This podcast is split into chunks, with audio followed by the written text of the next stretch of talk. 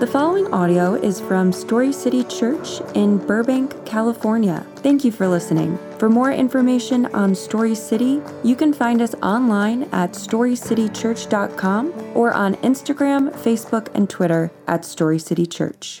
Good morning. My name is Robert. Um, I'm going to do the scripture reading this morning. I'm going to do it both in uh, English and Dutch.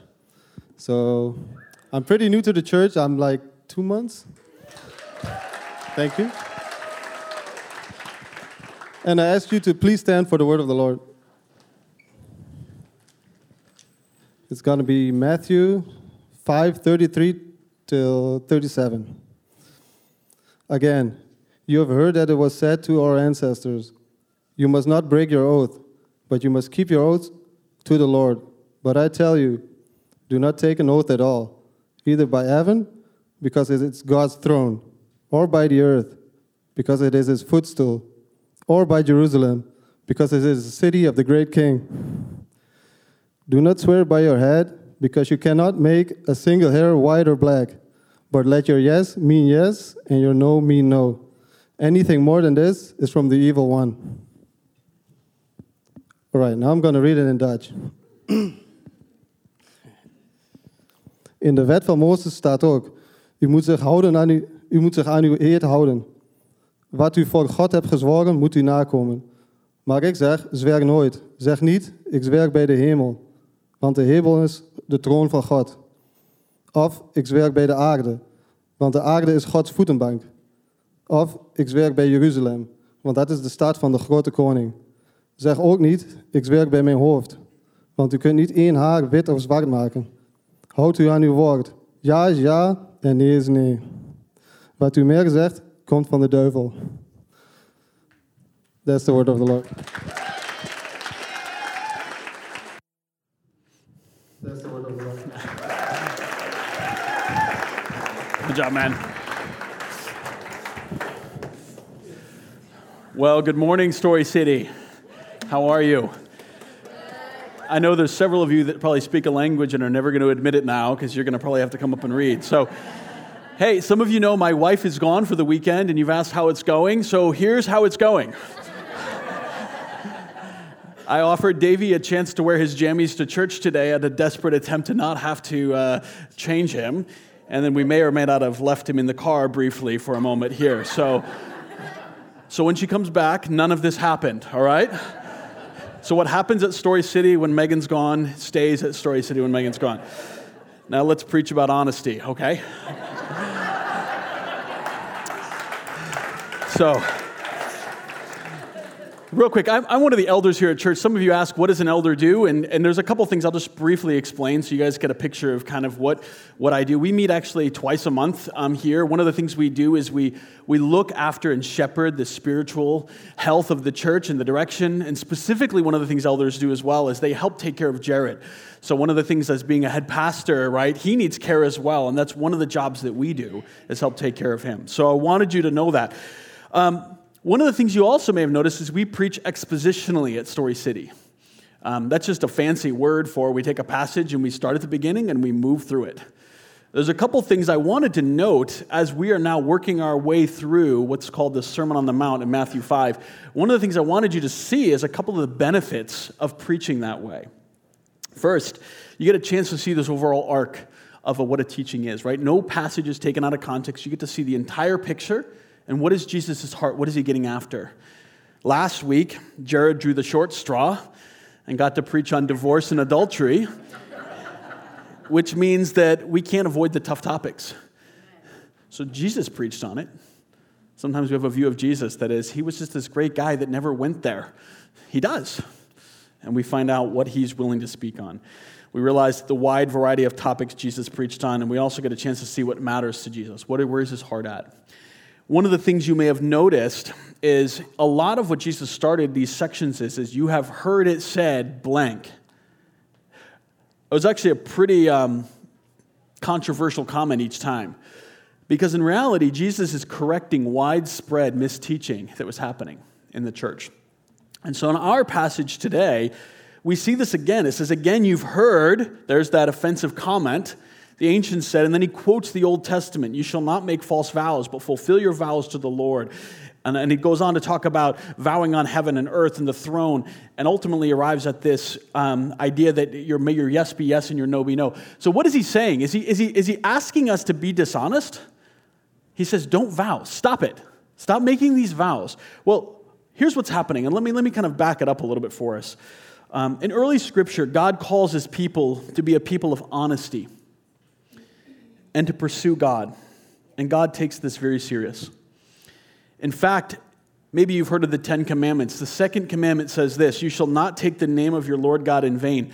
And if you think, if you grew up in Christian, Christian circles, you would have been taught this is all about not swearing, right? Mm-hmm. It's not what it's about. The call of the second commandment is making a claim of following God and not taking it serious. Do not take my name. Don't call yourself a follower of me in vain. You see, a call to follow God is not one taken lightly. It's meant and designed by God to be life changing. So the second commandment is, is bringing us to this. See, this is why God speaks out against leaders and pastors and politicians who use Christianity, following Christ, as a piece of collateral to trade for what they're truly after. That's not truthful living, and that's what we wanted. That's what he's trying to get at here in this passage, the heart of this. You see, God's people had cheapened truth so much that they had created a collateral system to bring value back to truth. I swear by my head that I will be there. I swear by the temple's gold that that didn't happen. You see, you may have heard it in. I swear on my mother's what? Grave. There you go. I promise I will blank. In my car, I've heard this before. Not on the front seat, driver in the back seat. You can punch me in the face if I don't end up blank. And I must have really meant that truth. You know, the thought was the greater the value you tied your words to, the more you must have meant it. And so the truthier truthfulness you were exchanging there. And our passage, the collateral of the day was various personal items, right? Swear on my head, may God strike me down if I do not complete what I've promised, right? Various religious artifacts were thrown out, the gold of the temple, um, so on. You see, Jesus is saying something here. He says, Don't drag me into this cheapening of truth as your collateral. He says, Enough. Enough with this. No more making promises that you can't keep. No more making promises that you had no intention of going after. You can imagine the chaos this must have produced. You know, Steve, you come in, yeah, I promise on this. Well, that's not very valuable. Probably not going to show up, are you? Right? What did he promise on? Oh, his mother in law? Yeah, he ain't showing up.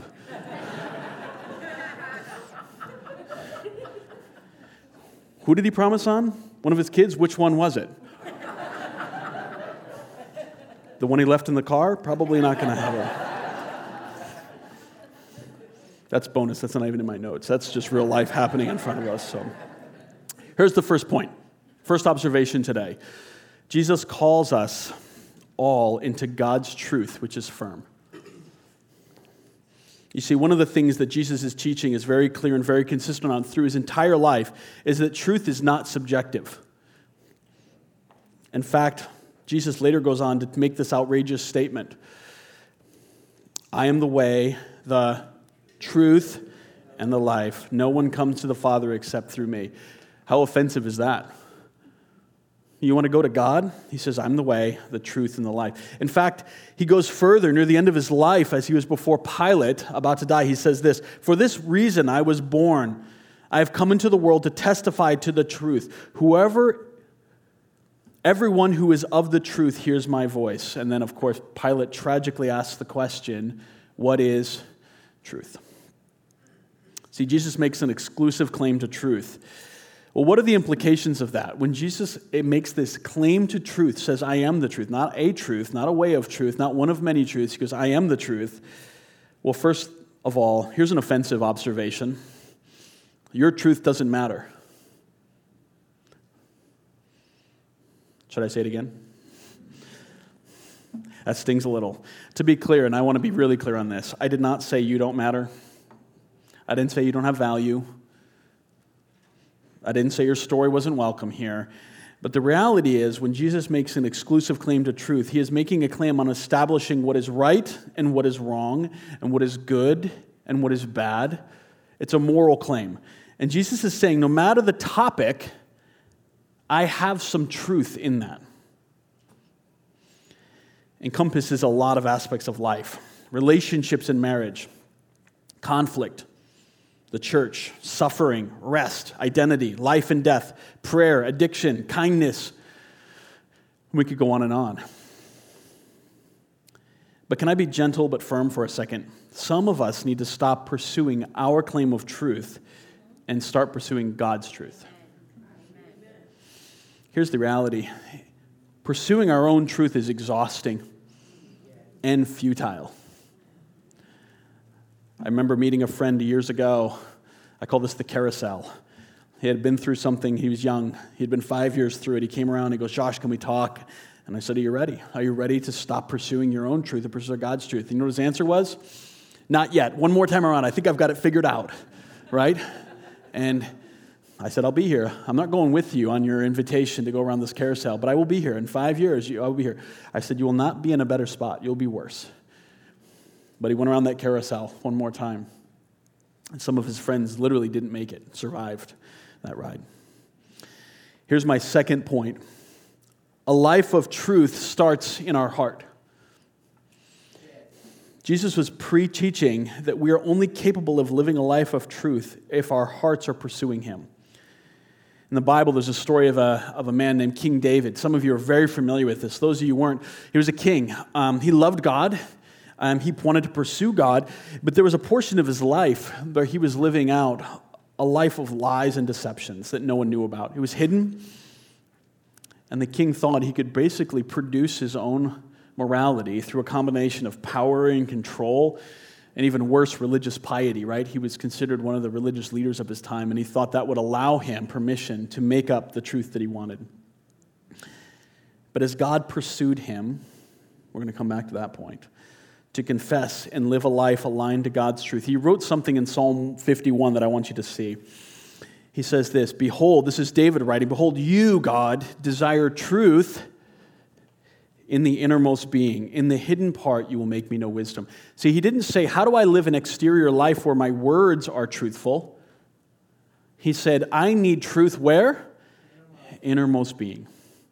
He said, If I have want a chance to be able to speak, keep my oaths, keep my promises, it starts with my heart.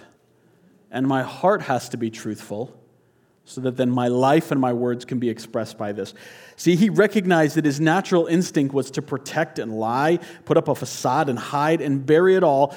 And the reality is, and cope with the guilt and the consequences of living our own truth. This isn't the first time. You don't get very far in your Bible. Genesis 3, very first book, third chapter in, Adam and Eve have done the same thing, right? They've decided they were going to create their own truth, live their own lives, live their best truth, right? They were probably writing a bestseller at that time called Living Your Best Truth. that should never have been read or written. And something happens. Their lives begin to crumble. And in Genesis 3 8, there's this tragic line again that says this They, that is Adam and Eve, heard the sound of the Lord God walking in the garden in the cool of the day. They used to have a relationship with him. This would have been that moment they would have said, He's here, let's go talk to him and the man and his wife hid themselves from the presence of the Lord among the trees of the garden. See, a dishonest life leads us to hiding. And how ridiculous is that? Where were they hiding? In the trees that God had made, who could see everything. So, by the way, our best attempts to hide from God look fairly foolish. Here again is the reaction of a heart that does not want to be exposed or seen. Our natural reaction is to hide and cover up what we've done. We exchange a life of truthfulness with a life of hiding and believe we, we can accept the shame and guilt that comes with it. Can I say this, and some of you know this from my own experience? You've shared it with me before. A life of shame and guilt is a heavy life. That's a heavy life to live. So, David's prayer is first acknowledging that God's fix for a dishonest life is that his heart, or the very fabric of who he is, needs to change, and that God needs to teach him and his heart to pursue God's truth. But how does this happen? How does our heart become rewired for truthfulness? Well, that's the story of the Bible, right? The Bible says that God is the one who changes heart. In fact, the story of the Bible is the story of God's plan to change our hearts. We are broken and our natural desires to build our own truth, our own kingdoms, our own castles, and we are in need of God to change our heart and rescue us from the disastrous consequences a life of our own made up truth happens. This is what we refer to as the gospel. The gospel means good news that Jesus came to pay the consequences of our lives so that we can be made new in the innermost being. This actually matches, I think, what Jesus says. When Jesus says, I am the way, the truth, and the life, let me break this down for you, right? He says, I'm the way, right? There's this question built into this. Are you searching for meaning and purpose? Are you tired of pursuing your own kingdom? If you are, look to me. I am the way. My friend with the carousel, are you tired of doing your own way? His answer was no, not yet. And he went around one more time, right? But the answer is still the same I am the way. He also says, I'm the truth. Are you tired of trying to define morality, right and wrong, only to find that the ability to control your morals is an exercise in futility and your life begins to unravel and becomes out of control? Look to me, for my truth is solid and can sustain you for a lifetime. Isn't that amazing? A lifetime of truth in one relationship. When I was younger, I, when I was not saved, I remember trying to create my own moral boundaries. It was like drawing a line in the sand and saying, okay, I won't go past that line because even I have dignity, right? But even as the sand was still being drawn, I found myself on the other side and kept drawing line after line saying, I won't guard. Now, now I won't go any further. Okay, now, now I won't go any further. I promise I won't go any further, right? I swear on my mother's grave that I won't go any further. And on and on we went until my collateral was completely used up at that point. And I was found to be exactly what I was, which was not truthful, even to myself. And lastly, he says, I'm the way, the truth, and he says, the life. Are you weary of a destructive life lived outside of God's truth? Jesus offers a heart made new that not only can live truthfully, but even desires to. Isn't it interesting? Sometimes we just want neutrality with God. Can we just, can we just go into our own corners and walk away? And Jesus says, Nope, we're going to do life, we're going to do relationship together, and I will change your desires to want to pursue me. This leads me to my final point. Living a life pursuing God's truth is freeing the end of our passage, Jesus makes this simple statement May your yes be yes and your no be no.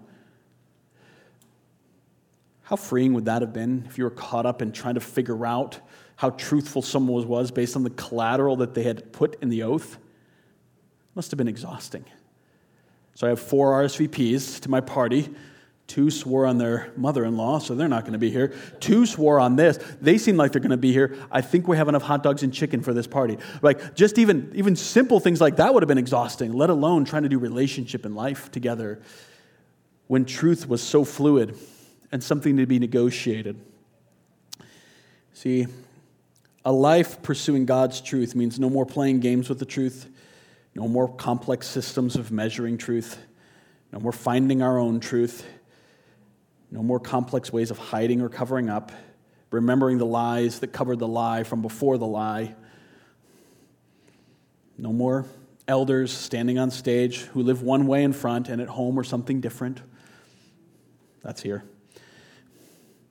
No more people coming to church and living one way and going home and living another. See how we threw everyone under the bus there? All right. No more polished exteriors, but lost on the inside. These pursuits are prison. But what is more amazing is the freedom we receive that drives us to deeper relationship with God and a de- greater degree of being known. Remember that whole story we just said, the passage of Genesis. Adam and Eve hid, they did not want God to find them. Right? This was this piece that says, I'm okay where I'm hiding. In fact, God, if you just went away, it would be okay with me. Leave me where I am. But one of my favorite verses in all the Bible, it comes right after that. Did God know where they were? Had he lost them? Was this a GPS problem? I can't find you. You're turned off your Find a Phone app, and I've lost you, Adam and Eve. Great job hiding under the bushes. I can't find you. He hasn't lost them, but he does this thing. He asks this question in Genesis 3. He says, Where are you? So, a God who knows where they are asks a question. When God asks a question in the Bible, pay attention. He's getting at something different than the question he's asking. This isn't a, hey, Adam and Eve, I kind of freaked out for a minute, couldn't find you, wringing my hands over this. This is a question of relationalness. Adam and Eve, we used to greet each other and meet each other, but now you're hiding. Where are we relationally? But it's also a God who went and found them and asked that question. We used to live a life, right, Adam and Eve, that was open and honest, and now that's broken. We've already put that in. Jesus came to die to save us so that we can then live that honest life again and we can stop hiding. Actually, in Psalm 139, David, the same one who had, who had lied and had lived this life of dishonesty, goes further and says this Search me, O God. Well, that's different than before. He's not just saying, hey, I, am okay with us just kind of knowing each other a little. He invites God into his heart and says, Search me, O God, and know my heart. Try me and know my anxious thoughts, and see if there's any hurtful way in me, and lead me in the way everlasting. There's that thing again, the way, the way everlasting. And Jesus comes and says, I am the what? The way. Think these things are connected in the Bible? Here, David is saying, Search me. He's actually inviting God in. And he goes even further. He says, Try me, push on me, squish my life so that something comes out that you can then deal with. Because I know, God, there's more in my heart that needs to be changed than even I know. And God, when you do the pressing and the squishing of my life and my heart, what comes out of me, you're willing to deal with. You're not afraid of it. You can deal with it. You see, Jesus says, I am the way, the truth, and the life. And I believe he, that is Jesus, embodied the answer to David's prayer, echoed all the way down through history. David, I heard your prayer for a new heart that was capable of honest living, and I heard your prayer for me to own that heart and lead you to life. You don't need to hide anymore. So it's not just a God who says, Where are you because you're in deep trouble? It's a God who says, Where are you because I want you to be healed? I don't want you to live that life.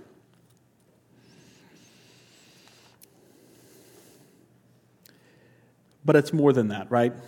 You've spent a lot of time talking about this idea of dishonesty versus honesty. I taught this, um, I taught four year old Sunday school for three years. I've done my time. There was 40 kids in the class. I did a five minute lesson on sneaking and hiding and being dishonest. It was the quietest you've ever seen 44 year olds in your life. Left, went home, Next day, a parent calls me up and goes, What did you teach on? And I thought, I can't remember, first of all, and what did I say? And I just babbled something about honesty or sneaking or something. She goes, My daughter came home. And all of a sudden, she started confessing. And then I stole candy yesterday, and I didn't do this one thing. And they said, Thank you for teaching. Her heart was convicted. And I thought, fantastic. but even four year olds, right, know what dishonest living is. And here God calls us to this. But, but I think the freeing nature of living honestly before God goes beyond just lying and living in a way that's false. Um, maybe you're suffering deep loss, and that raw heartbreak is so heavy you don't know a, if you can bear it, and B, if you can take it to God.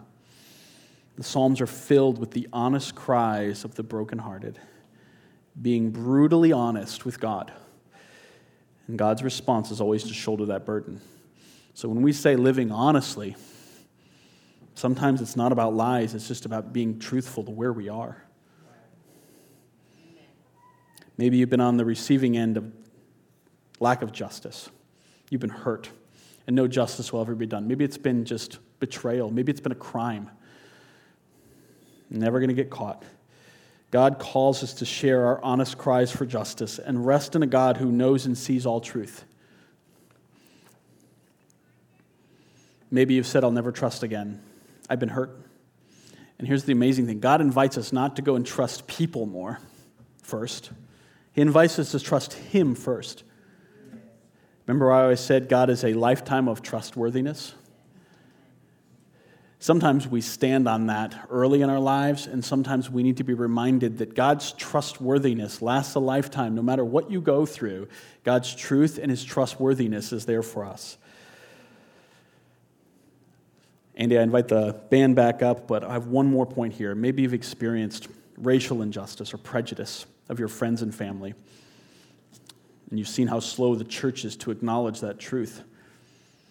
Well, we know that our God is a God of all truth, who is willing to bear and share that witness for you.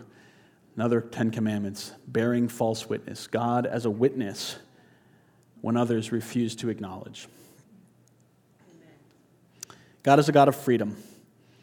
He's committed to freeing us from the bondage that threatens to hold us. His path to life goes beyond, sorry, let me say it again. His path of life goes through the road of truth, His truth, which is solid.